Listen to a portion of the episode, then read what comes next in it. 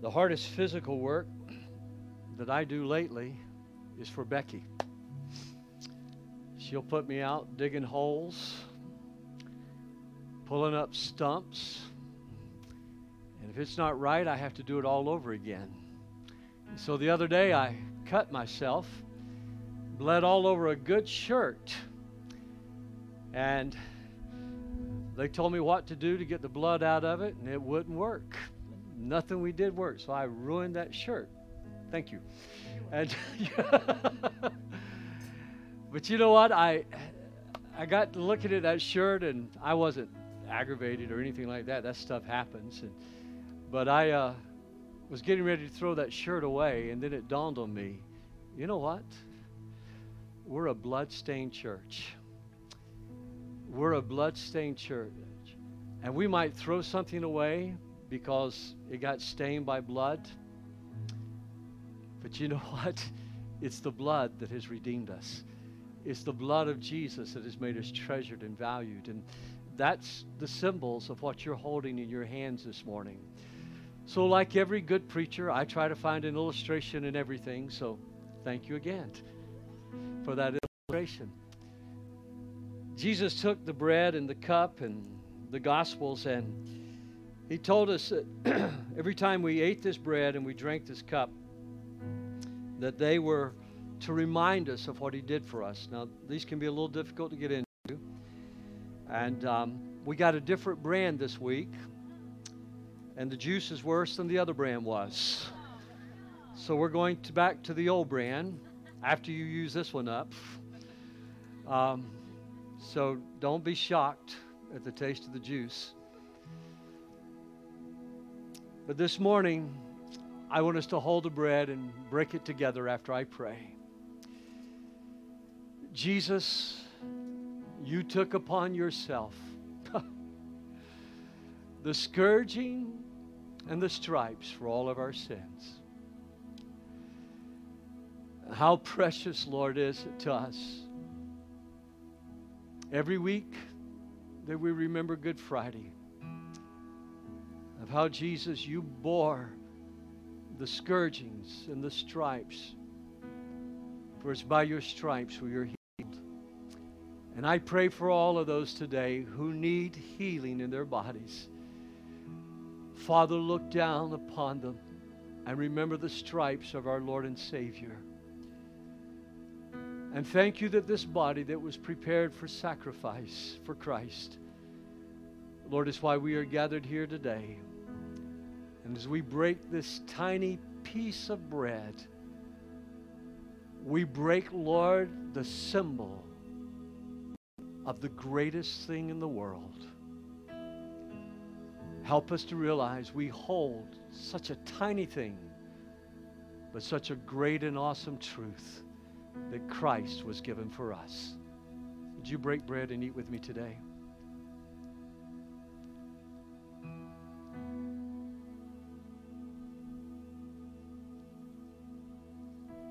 Hallelujah. Hallelujah. Hallelujah, my Lord, my precious Savior. Hallelujah.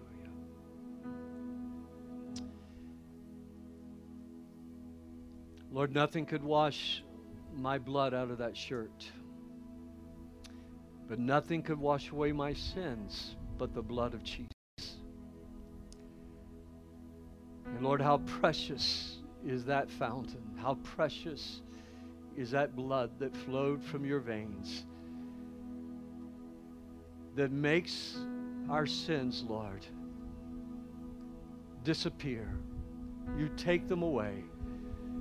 And though they were like scarlet, you make us white as snow. We thank you for this cup together in the name of Jesus Christ. Let's drink, would you?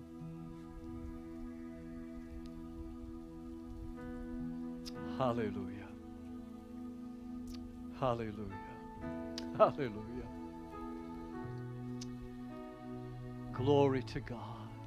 Glory to God. Oh Lord, I ask you to impart gifts of healing grace to all who are sharing communion with us today. I ask you, Lord, to bring comfort and peace to those that are troubled and afflicted. I ask you, Lord, to strengthen feeble hands and arms today for those who just feel like they can't go one day more. Lord, may they find strength in the bread and in the cup this morning, the blood of Jesus. And Lord, may you use us all as cups this week. Fill us with your Holy Spirit, with the new wine of heaven, Lord.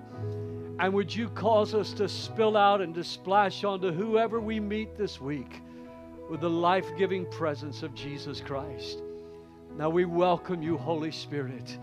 We welcome the very presence of God in our midst today. For it's in Jesus' holy name I pray. Amen, amen, and amen. Hallelujah. Hallelujah. Well, set your cup aside and let's give the Lord a hand of praise today. Would you do that? Thank you, Lord. Hallelujah. Amen. Amen. Well, God bless you. You may be seated this morning. Pastor Corey has already mentioned to you about giving today, but let me one more time ask you that you can either go online to woodland.church and click the button that says give, or you can uh, stop by one of our baskets on the way out this morning, or you can text to give 77977 keyword Woodland Church, and you can give by credit card today. And we are so grateful Thank you for helping us be able to continue to go full steam ahead. We've not had to back off of anything. We've had to change how we do a lot of things, but we've had not had to back off of how we do anything for the gospel of the Lord Jesus Christ this morning. I'm going to talk to you about happiness today and our pursuit of happiness. Happiness is a unusual and an extraordinary demand that we made of our forefathers. And you need to just think about that for just a moment. We made a demand from our forefathers that um, it's kind of different than what you think about political revolutionaries. You think of revolutionaries calling for democracy, equality, equality. You think about all the things that political revolutionaries want, but we, in our Constitution, we wrote in the pursuit of happiness. Now, think about that for just a moment. The pursuit of happiness doesn't guarantee anybody happiness, but it just says you have the right to pursue what makes you happy. You have the right to pursue what will bring joy and fulfillment into your life. Some of you have probably been to this place, but they advertise themselves as the happiest place on earth. Does anybody know where that is? Disneyland, Disney World, the happiest place on earth. You know, I used to believe that until we watched young parents before Becky and I were married with their children inside of Disneyland. And we'd see the parents who were just could not figure out why their children were not happy in the hot Florida sun to meet Mickey Mouse and Minnie Mouse. And they wanted to go home. They wanted to go back to the motel where there was air conditioning at. But we have a right here.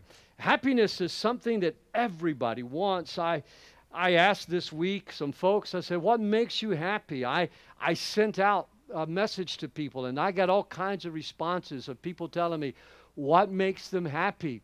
I even asked my daughter, I said, Amy, what makes you happy? And she said, Daddy, you're being my daddy makes me happy. That girl knows how to get what she wants in life, doesn't she? You know, I, those things. And Becky and I remembered those cartoons in life do you remember those? Happiness is a warm puppy. Happiness is a warm fire. Happiness is holding someone you love. And there were those little cute, cutesy cartoons that make women go, ah, make men kind of go, ah. You know, it's just kind of those things that we look at.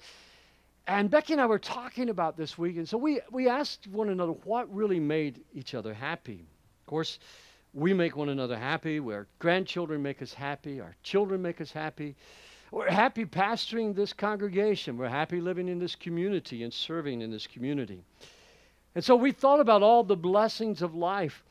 I'm happy for the things that God taught me, you know, by growing up disabled and by some of the things that I've grown through in life. I wouldn't take anything from my life story. You shouldn't take anything for your life story, no matter how painful that it may be.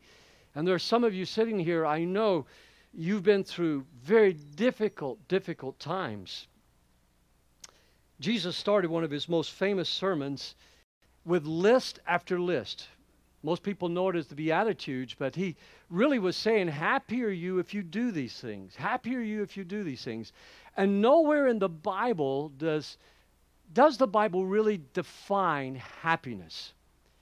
The Bible equates happiness with a lot of things. You'll be happy if you're pure in heart. You'll be happy if you love your wife and you love your children. There are all kinds of things I could go through that the Bible says that you will be happy if you do these things, but it really doesn't define happiness for us. And so, my definition of happiness is just really very simple. It's one that I share with John Wesley. John Wesley preached so many sermons on happiness, over 70 messages that we have, where he equated happiness with holiness. And just recently, I was talking with a young pastor who gave me a call and wanted to talk about holiness. And I was sharing with him some of the things that I'm sharing with you today. And he goes, Oh, I wish I'd have heard that years earlier. A small group leader called me this week while I was out in the yard doing some things for Becky and called me and we were talking about holiness. And so I shared with him a few things I'm going to share with you. And he says, Oh, I'm going to use that in my small group teaching this week. For holiness is something that is wonderful and is beautiful.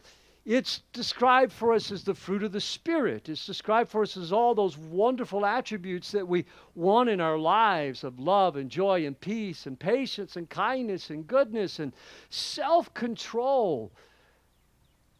One of my friends called me this week, and this is just what pastors and preachers do. He says, What are you preaching on? I said, I'm preaching about happiness this weekend. He goes, Oh, he said, There's some things I've learned to never pray for to make me happy. And I go, Well, what are some of those things? And he told me again, and he says, I'll never pray for those things again, but after coming through them, I was happy. And I said, Why were you happy? He says, I was happy it was over with.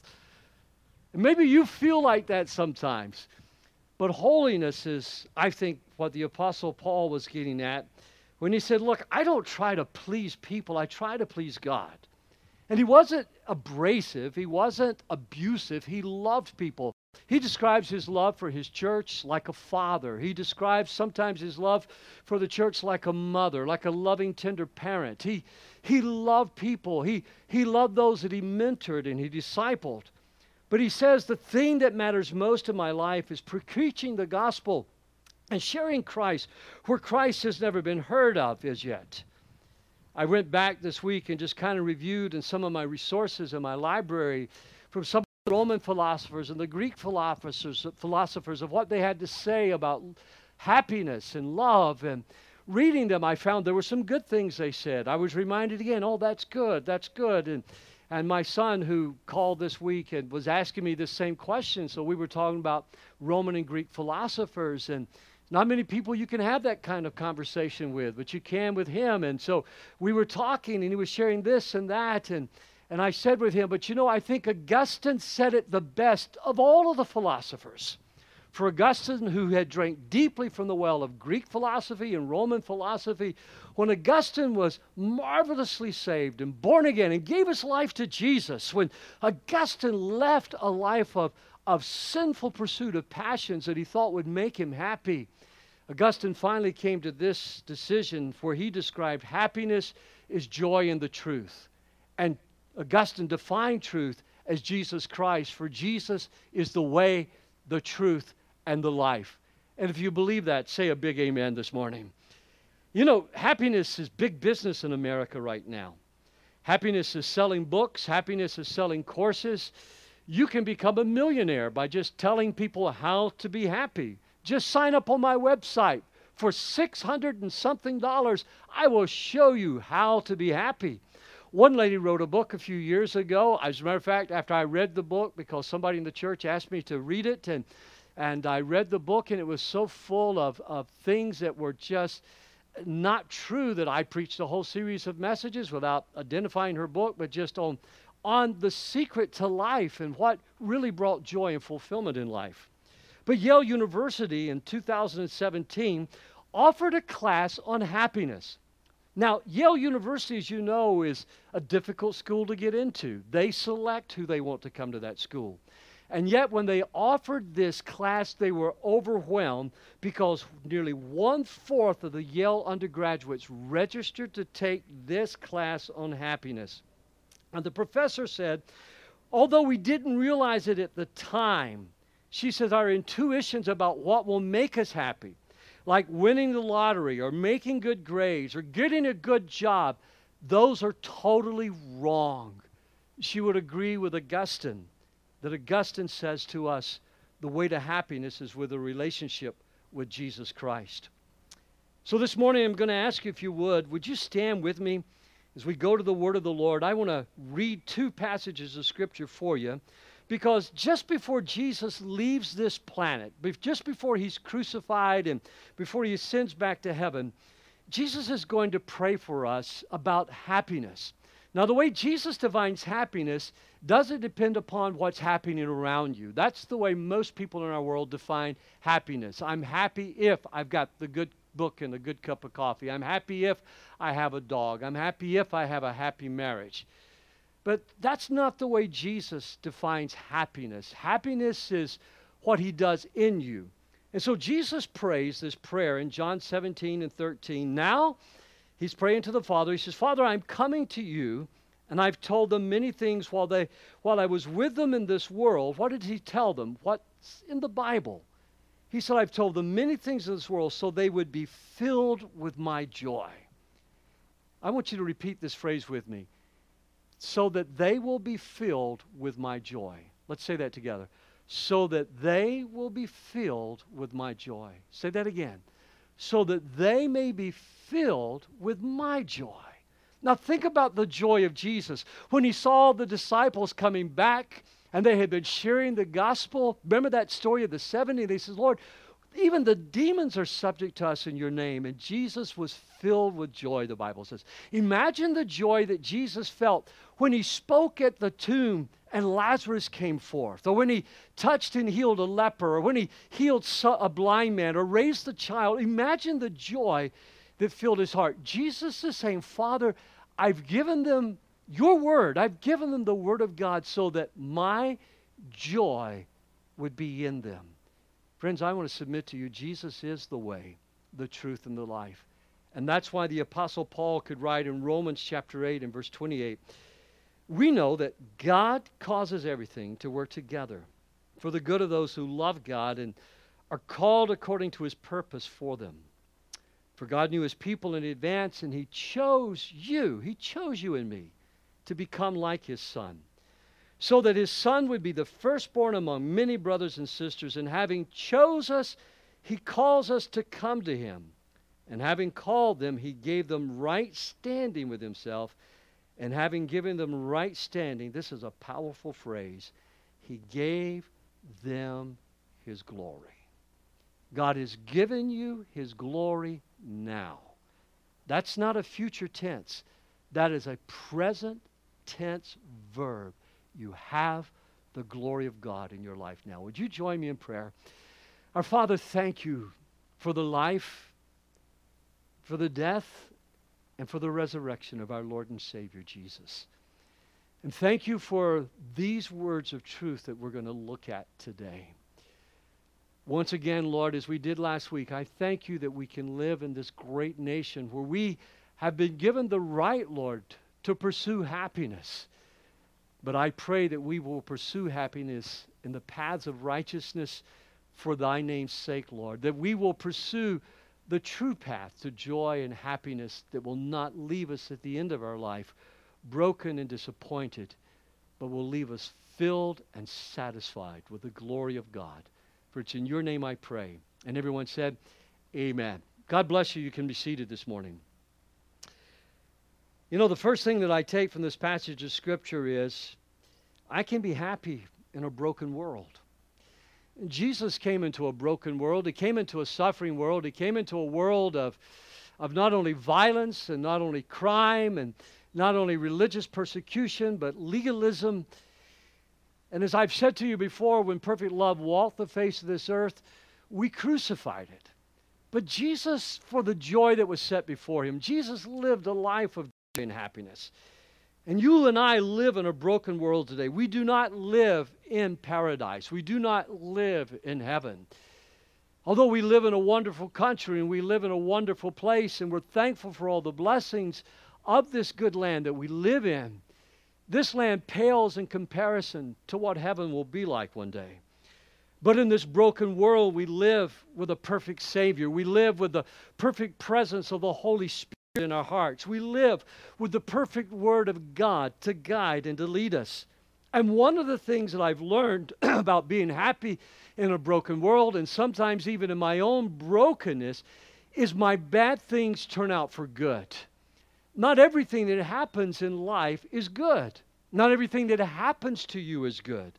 Cancer is not good. Suicide is not good. Heart disease is not good. The COVID crisis is not good. The coronavirus is not good.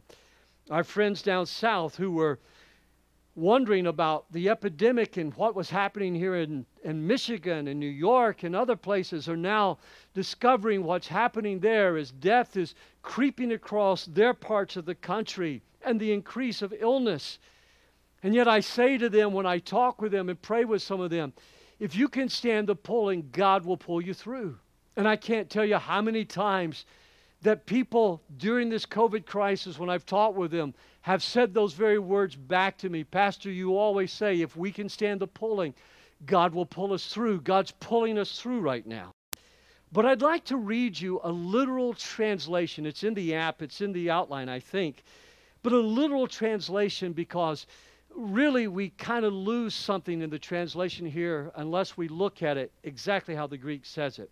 In Romans 28, it says this We have known that to those loving God, all things do work together for good. Now, listen to that. That's important. To those loving God, not to those who once walked close with God and loved God, not to those who say they're a Christian but they're not loving God.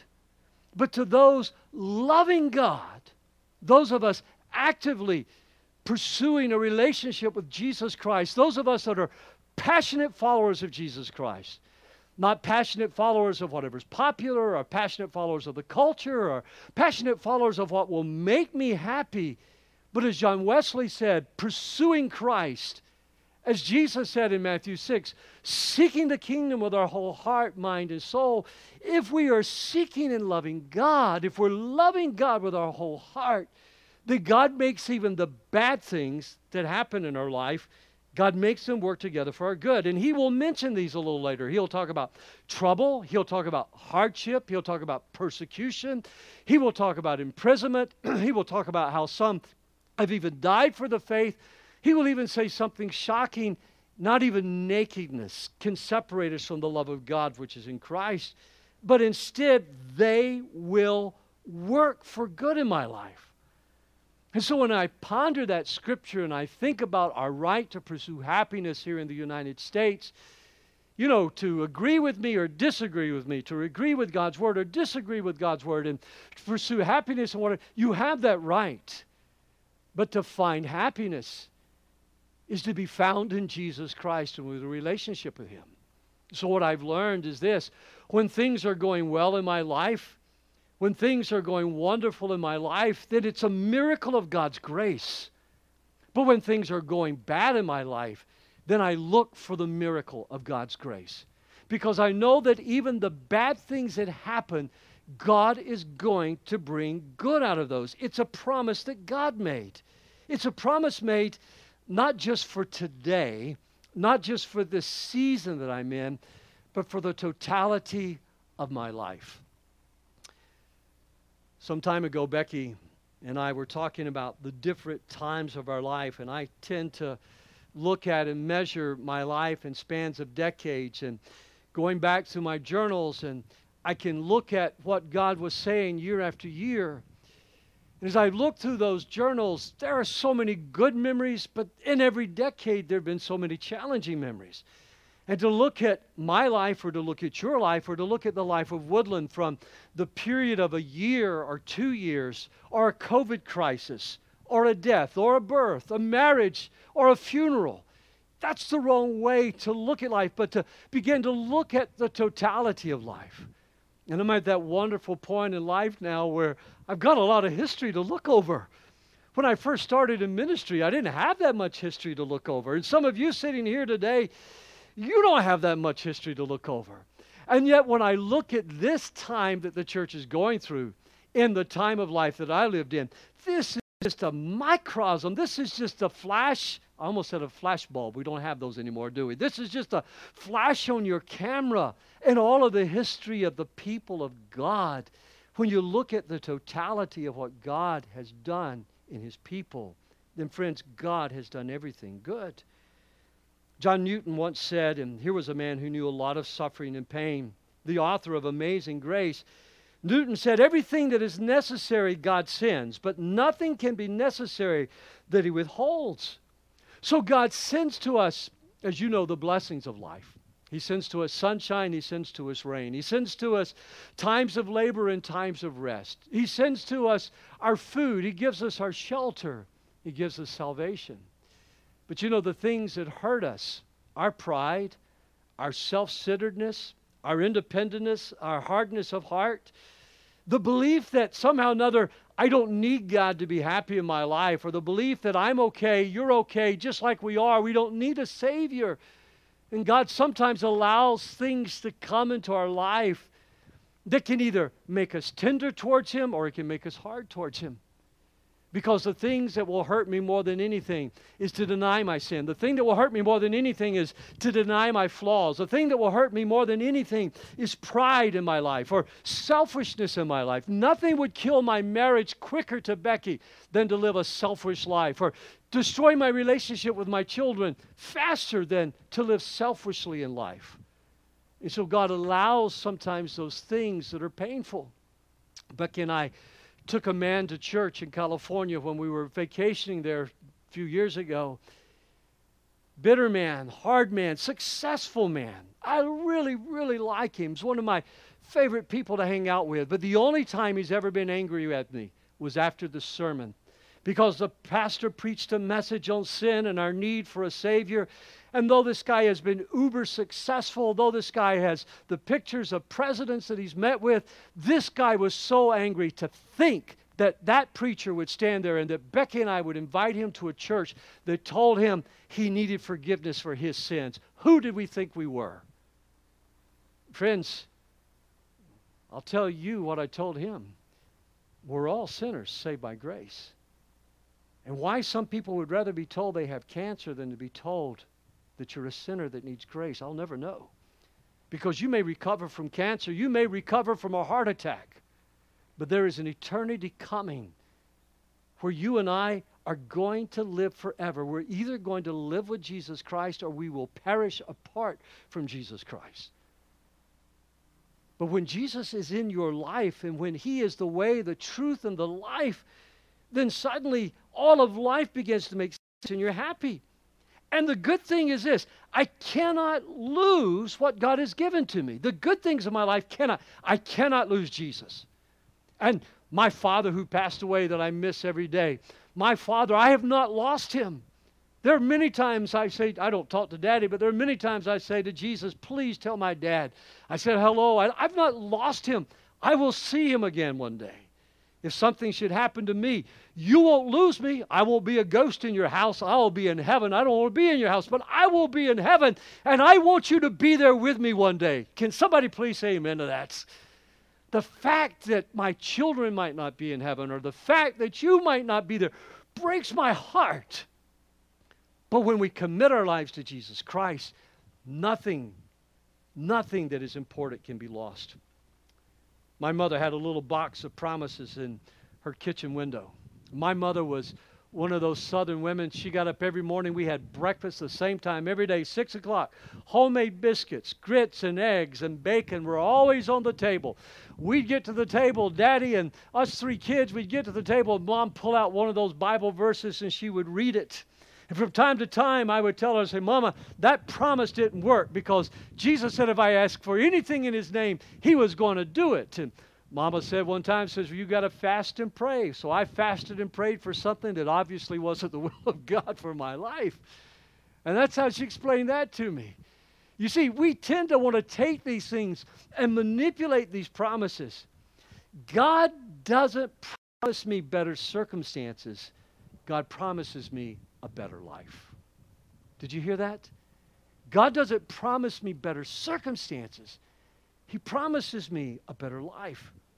And today there are Christians who are laying down their lives every single day, who are dying for the cause of Christ. And you and I might look at them and say, How terrible, how horrible. And it is, I agree. The blood that stains the ground of the Christian martyrs, more martyrs today than there have ever been in the history of the church. It's a wholesale attack on entire Christian communities around the world. But the moment their eyes are closed in death, they're open with Christ in heaven because God is working in everything for our good and for His glory. Look at this verse again in Romans 8 and 29. God knew you in advance and He chose you. Look at me. God chose you. I told the first service this morning, same thing I'm going to tell you. There are some people that God has chosen. I've looked and says, God, I don't think I would have chosen them. You know? I don't think, uh, Lord, I would have, you know, why were you thinking when you chose them? You know, there's these things that we have sometimes where we want people to line up to what we think a Christian ought to be. And so God might save somebody. I remember when Kanye West gave his heart to Christ, and man, that week the internet was exploding with all kinds of bad things about Kanye. And somebody asked me, I said, let's just wait and see. And it looks like he's following through. I mean, I don't know the guy, but a friend of ours is a very big influence in his life. And he assures us that Kanye has really made a commitment to Jesus Christ. I think it's made some people angry because what they're saying is, God, if I were you, I wouldn't have chose Kanye. Well, it's a good thing you're not God, and it's a good thing I'm not God because you might not would have chosen me, and I probably wouldn't have chosen you. But God chose us to become like His Son. Let's give Him a hand of praise for that today. Isn't that marvelous? He loves us, but He chose us to become like His Son. In other words, He's making you like Jesus. So when you go home and you look in the mirror today, I want you to look in that mirror and say, God, you're making me to look like Jesus. I want you to go home and look in that mirror and don't look at wrinkles. Don't look at the color of your eyes.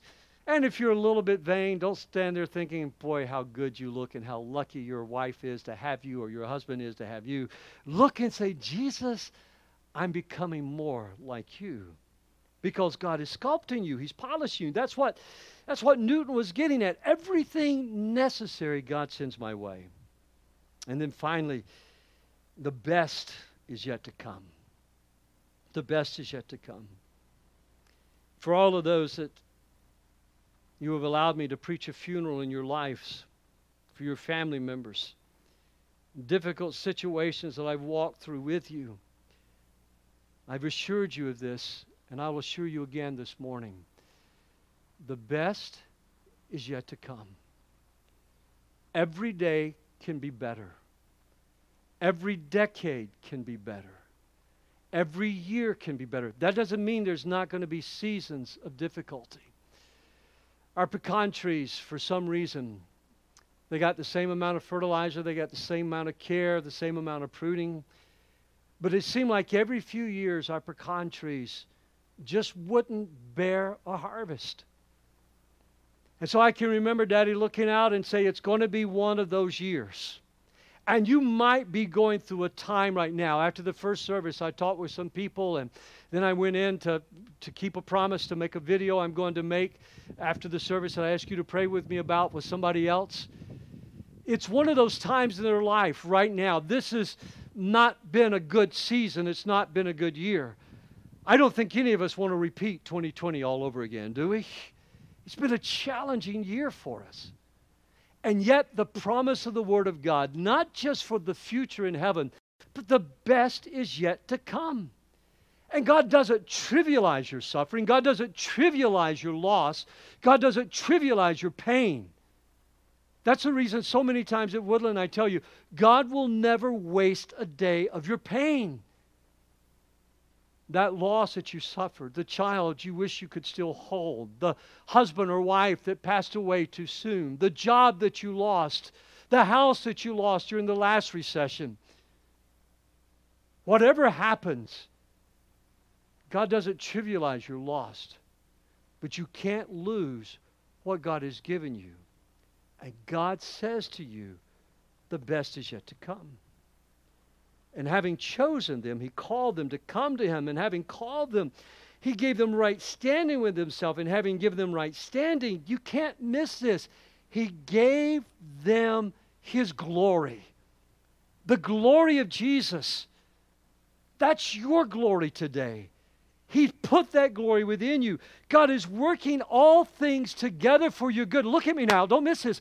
He's working all things together for your good to make you as radiant as Jesus, to make you as loving as Jesus, to make you as patient as Jesus, to make you as kind as Jesus, to work through you the way He worked through Jesus Christ.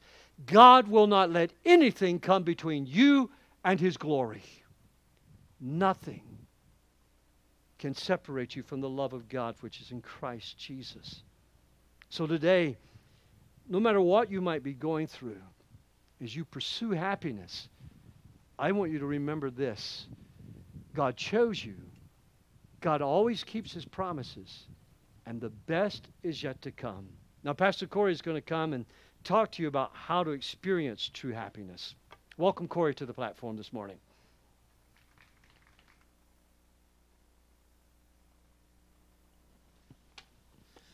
Everyone's on a pursuit of happiness. And we have this unwritten list of things that we think will bring us joy and happiness in our lives. Whether it's popularity or purchasing a brand new car or going on that dream vacation or even finding that right spouse. The problem is popularity is fleeting. That brand new car quickly becomes a used car. And the kids are often complaining throughout the whole trip about the food that you're eating and that someone's touching them. When we pursue happiness without the proper context, we quickly find ourselves feeling helpless, empty, lonely. And so we need to look at pursuing happiness through the lens of the Bible and see what God has to say. And one of the keys to happiness is humility. You see, God wants us to experience true happiness through a life of humility. And when we humble ourselves before the Lord, we will experience a true blessing from God. Humility simply means putting God and others before yourself. C.S. Lewis said it this way humility isn't thinking less of yourself, rather, it's thinking of yourself less. Psalm 138 6 says, Though the Lord is great, he cares for the humble, but he keeps his distance from the proud. God's saying that He cares for you, He cares for me, and that we're created to know Him, to love Him, and to serve Him. And the way that we reveal God, God's love, with all our heart, soul, mind, and strength, is when we love our neighbor. You know, God treasures the humble. And when we live a life of humility, you allow God's presence to bring joy into your life. But if you choose to reject him, he's going to keep his distance from you.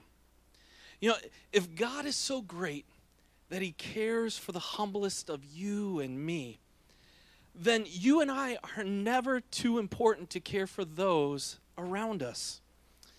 When we look to live a life of humility before the Lord, it challenges us in every aspect of our life. We're to be quick to apologize when we're wrong. We're to serve others and to place others' needs above our own.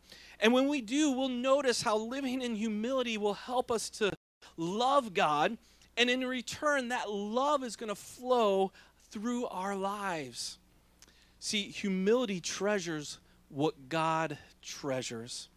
You know, there's many things in my life that I treasure, but the most important thing is people my wife, my kids, my family, the relationships that I've built up throughout the years. But you have to treasure what God treasures. And have you ever thought about what God treasures? It's us.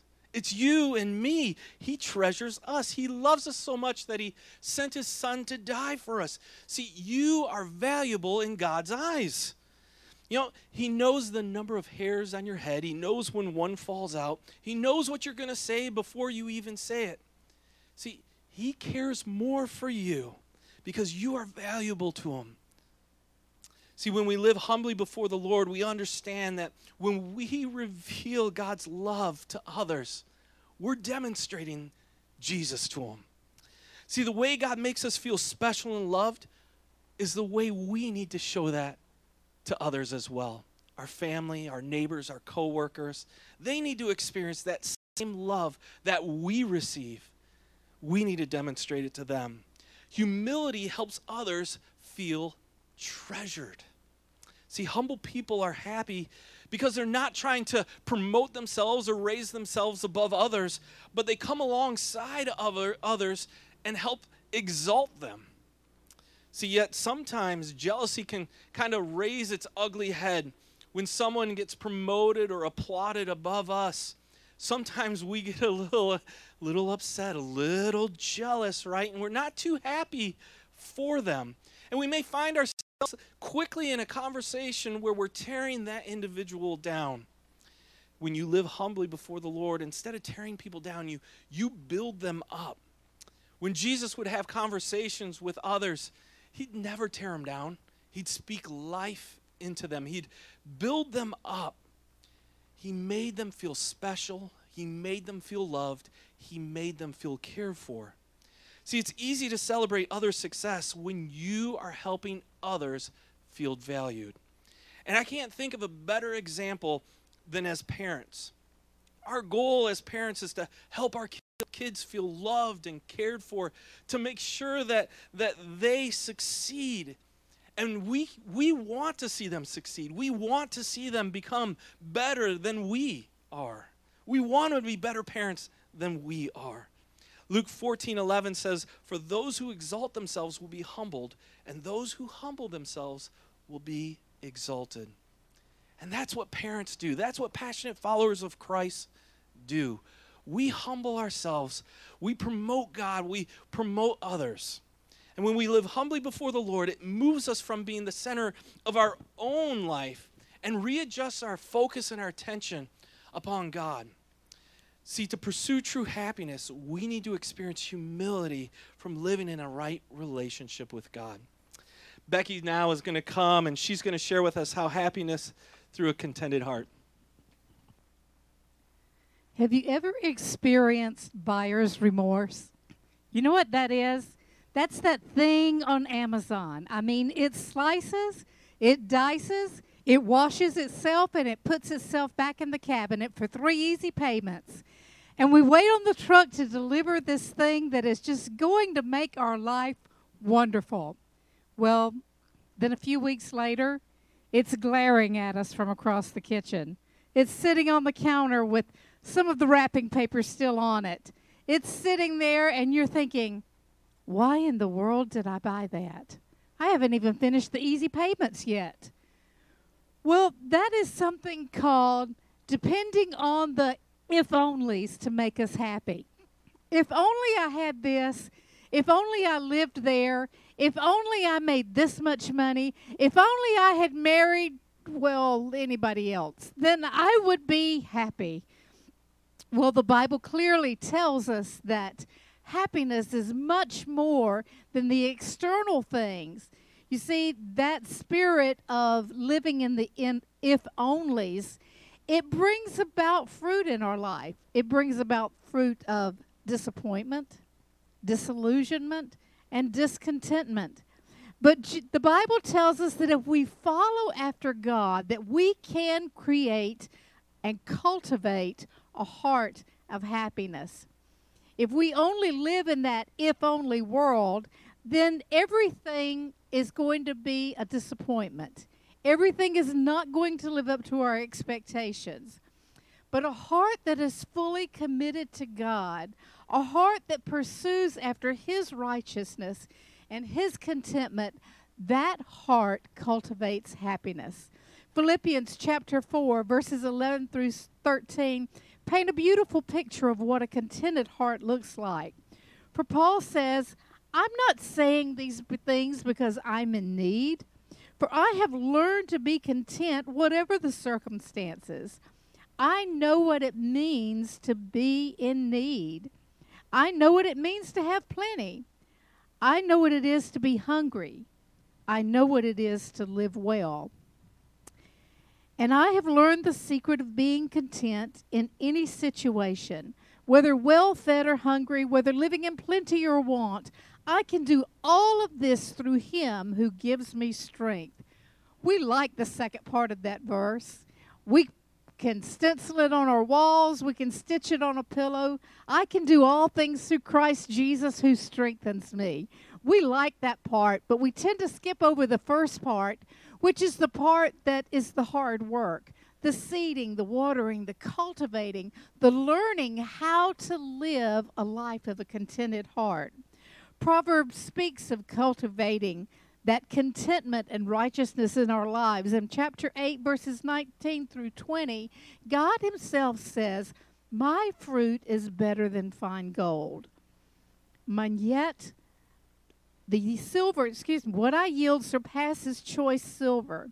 I walk in the way of righteousness along the path of justice, bestowing a rich inheritance on those who love me, making the treasuries full. Did you ever see the lifestyles of the rich and famous? You look around and you think, all that silver and all that gold. Surely there must be happiness in that house. And then we read the tabloids and we know, nope, no happiness there.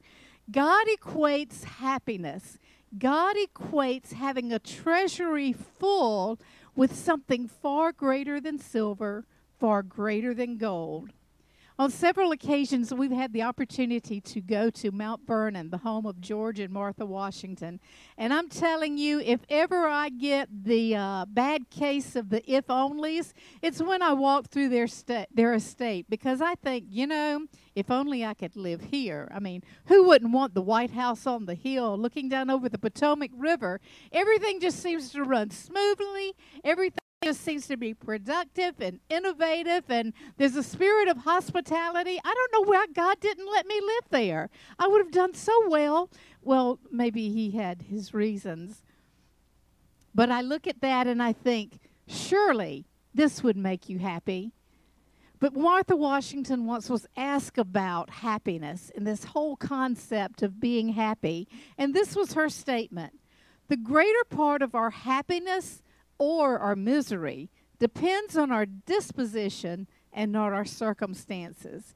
You see, this was an individual who, like Paul, had learned that happiness True happiness is not manipulating the external, but it's changing the internal. That part of our heart that we draw close to God, that we change our relationship with Him, and that draws us to a place, a treasury full of contentment. Jesus said it like this in Matthew chapter 6 verse 21, where your treasure is, there will your heart be also. What is the pursuit of happiness? A happy heart follows hard after God. Is the treasures of his richness, of God's fullness, of his inheritance. The fruit of that contented heart is the fruit that reaches out to others, not the fruit that says, hey, it's your responsibility in this world to make me happy. Somebody should make me happy right now. It's the attitude that says, I am content in my heart. How can I reach out to those that are around me to help their world, to help those who are less fortunate, to help those who need a word of encouragement, to help those who need to be served? Where is your treasure?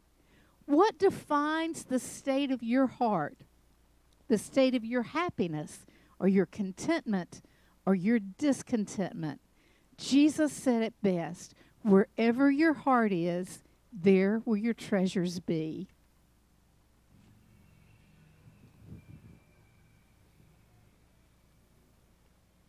Thanks, Becky. So, where is your treasure today? Where is your heart today? I've quoted to you a lot of great people of the past Augustine, John Newton, John Wesley. I've quoted to you Jesus, no one greater than Jesus. So the question today in the pursuit of happiness is where is your treasure? There are occasionally times when the boys and I have been hiking, and especially when they were younger and they were smaller, and we'd have to cross, cross a log bridge across a creek. And I would always tell them, I say, don't look down at the log, but look to where you want to go across the creek, and that way we'll get across it. About four years ago, Chris and Becky and I were hiking together in the mountains when he had come home from Nepal, and we had just taken some time off to be together. And we came across a real slippery log. I mean, it was covered in moss, and I didn't want to cross it. And I said, Go ahead and cross it, son. He goes, No, come with me, Dad. I said, I really don't want to cross that log. It's slippery. I said, You go ahead. He goes, Dad, don't look at the log. Look at where you want to be across the creek. And so today I want to ask you, what's your focus upon? Is your focus upon Jesus? Because if you can keep your focus upon Jesus, if you focus upon what your pain is, if you focus upon what your loss is, if you focus upon what your hurt is, if you focus upon something that you don't have that you want, you're never going to be happy. I learned this as a child. That when I was in pens where they broke my hips and turned them around, and I had needles and tubes coming out of me from everywhere, and I can remember the pain being so difficult, and the doctors and the nurses telling me, saying to me, uh, I wasn't a teenager yet, but saying to me, don't think about the pain. Think about something else, something that you'd like. And that was very difficult for a child to do, but I learned something. It worked. I could focus upon something, and the more my focus became intent, the less the pain became. But what I've learned as a follower of Jesus Christ, that my true joy and my happiness in marriage, in family, in ministry, in all of life is not focusing upon the marriage or focusing upon my fathering skills or focusing, focusing upon pastoring. It's focusing upon Jesus Christ. And so this morning, I just want to ask you where's your focus today? Because if you focus upon your loss, if you focus upon your pain, you may become bitter. If you focus upon what you don't have that you want God to give you, you may become bitter. David became like, he says, Lord, I almost became bitter until I remembered. And maybe today you came to the service and you just needed to be reminded. You see, the happiest people on earth they don't have the best of everything. The happiest people on earth don't have the best street address. They don't live in the best neighborhoods. They don't live in the best nations. They don't live in the best countries. The happiest people on earth are the people whose focus is upon Jesus Christ. And that's why we admire their story so much. It's why the Apostle Paul could write from a prison For me, living means for Christ. Would you say that with me? Living means for Christ. Please say that again. Living means for Christ. One more time. Living means for Christ. So let me ask you today what does living really mean to you? Is it watermelon and picnics and ice cream and summertime in Michigan? Is it a good job? Is it a good house? Is it a happy marriage, a happy family? What does living really mean? What brings you happiness. I saw a cartoon years ago that said a businessman had gone to see a fortune teller and he'd ask her where he could find happiness. And the fortune teller looked down at her little crystal ball and she looks up and she says, Happiness, it's just around the corner. And he said, Well, we're at around the corner. And the next caption says, for a little charge extra, I can tell you the address. There's no extra charge today. The price has been paid. Jesus Christ gave his life for you. So let me ask you today be a passionate follower of Christ. Cease your worrying and start trusting God. That doesn't mean you're not aware of the things that trouble you, but take those troubles to Him and know that God is going to work in everything for your good and glory. And then forgive those that have hurt you. Don't let resentment build up in your heart. Don't let hardness build up in your heart. You block the blessing of God. You block the flow of God. Perhaps you even block the healing power of God in your life because of resentment. Don't live in the past. Oh, I'm grateful for the past. I'm grateful for the decades, but I promise you this I don't want to go back any decade. I'm looking forward to what tomorrow brings in Christ. And then receive your strength and receive your power from God. Because self pity, feeling sorry for yourself, will keep you. Look at me right here. Everyone across. Self pity and feeling sorry because things haven't worked out the way you want them to will keep you stuck where you're at. Begin to practice your faith. Truly act like the best days are ahead. You cannot lose the good things. I didn't lose my dad. You didn't lose your dad. One thing we were assured of during the war while Andrew was in Iraq if something happened that we prayed every night would not happen, we would not lose our son. And every time he called us and we prayed together, whether it was Sadr City, whether us when he called us after the third vehicle under him had been blown up and he was injured, every single time we reminded ourselves on our knees, we will not lose our son. He may die in that battle, but we will not lose our son. You cannot lose eternal life. God has given you that. And every time Andrew and I would talk, he would tell me some story of faith happening in a difficult place. He would tell me stories like, Dad, we were surrounded. He says, We got cut off from the rest of our platoon. He says they were coming out of the ground from the sewer hole covers. We were being shot at from above. And he says, Dad, all I remember in that firefight is I was praying and just praying and praying. He says, and after the battle, and not one of us had a scratch on us. He said, the guy said to me, We didn't understand a single word you were saying. What were you doing? He said, I was praying. And he said, Well, you weren't praying in any language we understood. And so he shared with them about prayer in the Spirit. And from that time on, all those guys would say to him, Andrew, you pray in the Spirit when we go out. You pray in the Spirit when we go out. You see, God works in everything for our good. Nothing you give Him can be lost.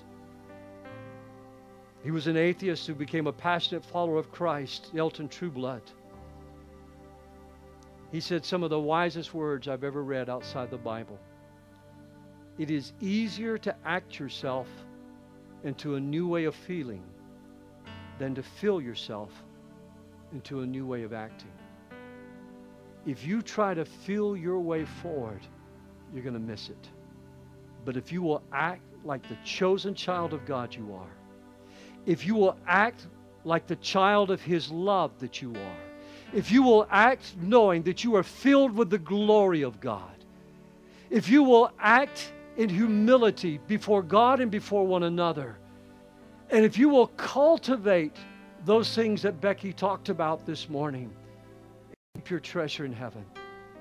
I promise you, on the authority of the Word of God, you will live a life that Jesus described is it a fullness of joy, a life of happiness. And so I'm going to ask you today would you commit your life to Jesus Christ? Would you bow your head with me? And you may say, Pastor, I'm, I'm a Christian. Would you just ask yourself honestly this question as I've asked myself already this week? Are you loving God? I mean, I know we say that, but are you loving God with all your heart, soul, mind, and strength? Today, you may believe in God, but have you given your life? Have you ever consciously said, Jesus Christ, come into my life? I ask you to be master and Lord of everything. Forgive me of my sins. So, Father, right now, in the name of Jesus, with our heads bowed and our eyes closed. for those that have never given their life to you. I'm asking you to help them just to cross that line right now and say, Jesus, I don't understand it all. But I truly do believe you died for my sins. And today, I ask your forgiveness and to come into my life. I commit myself to you as much as I know how. And I pray for those today, Lord, that they've been busy. They've been trying to survive during this COVID crisis. Lord, it's been a difficult time. I'm praying every day with sick people, Lord. I'm grieving with families every day who've lost someone. Jesus, I'm talking to some people who are willing, who are ready to give up on life, take their own life. Lord, would you help them to see today there really can be happiness. There can be blessedness. There can be joy. And I ask you right now that we will not be satisfied with an average profession of faith, but we would be passionate followers of Jesus Christ. For in loving you, even the bad things will work for my good and for your glory. And if you believe that, say amen. And say it at home today as well. I'm so glad that you came and joined us today. And if you prayed with us to give your heart to Christ today, you know some have already done that. They've given their heart to Christ and they've let us know. I have something I'd love to send you tomorrow. I'll send you a brand new Bible. It's, it's called a New Believer's Bible. It has helps to help you grow in your faith, to help you understand who God is and what we're talking about this morning. Nobody's going to come knocking on your door unless you'd like us to come. And somebody then would be happy to just come and drop something off for you. But we're here to help you and serve you. But just email us at office at woodland.church. Or you can just drop an email right here to this, send something on this Facebook page or YouTube page that you're watching, and we'll follow up with you right away. But let us know, and we'd love to send you something to help you get started. Family, I'm so glad you're here with us today. God bless you. Have a wonderful afternoon. If you cut a watermelon today, think about me. I love you. God bless you.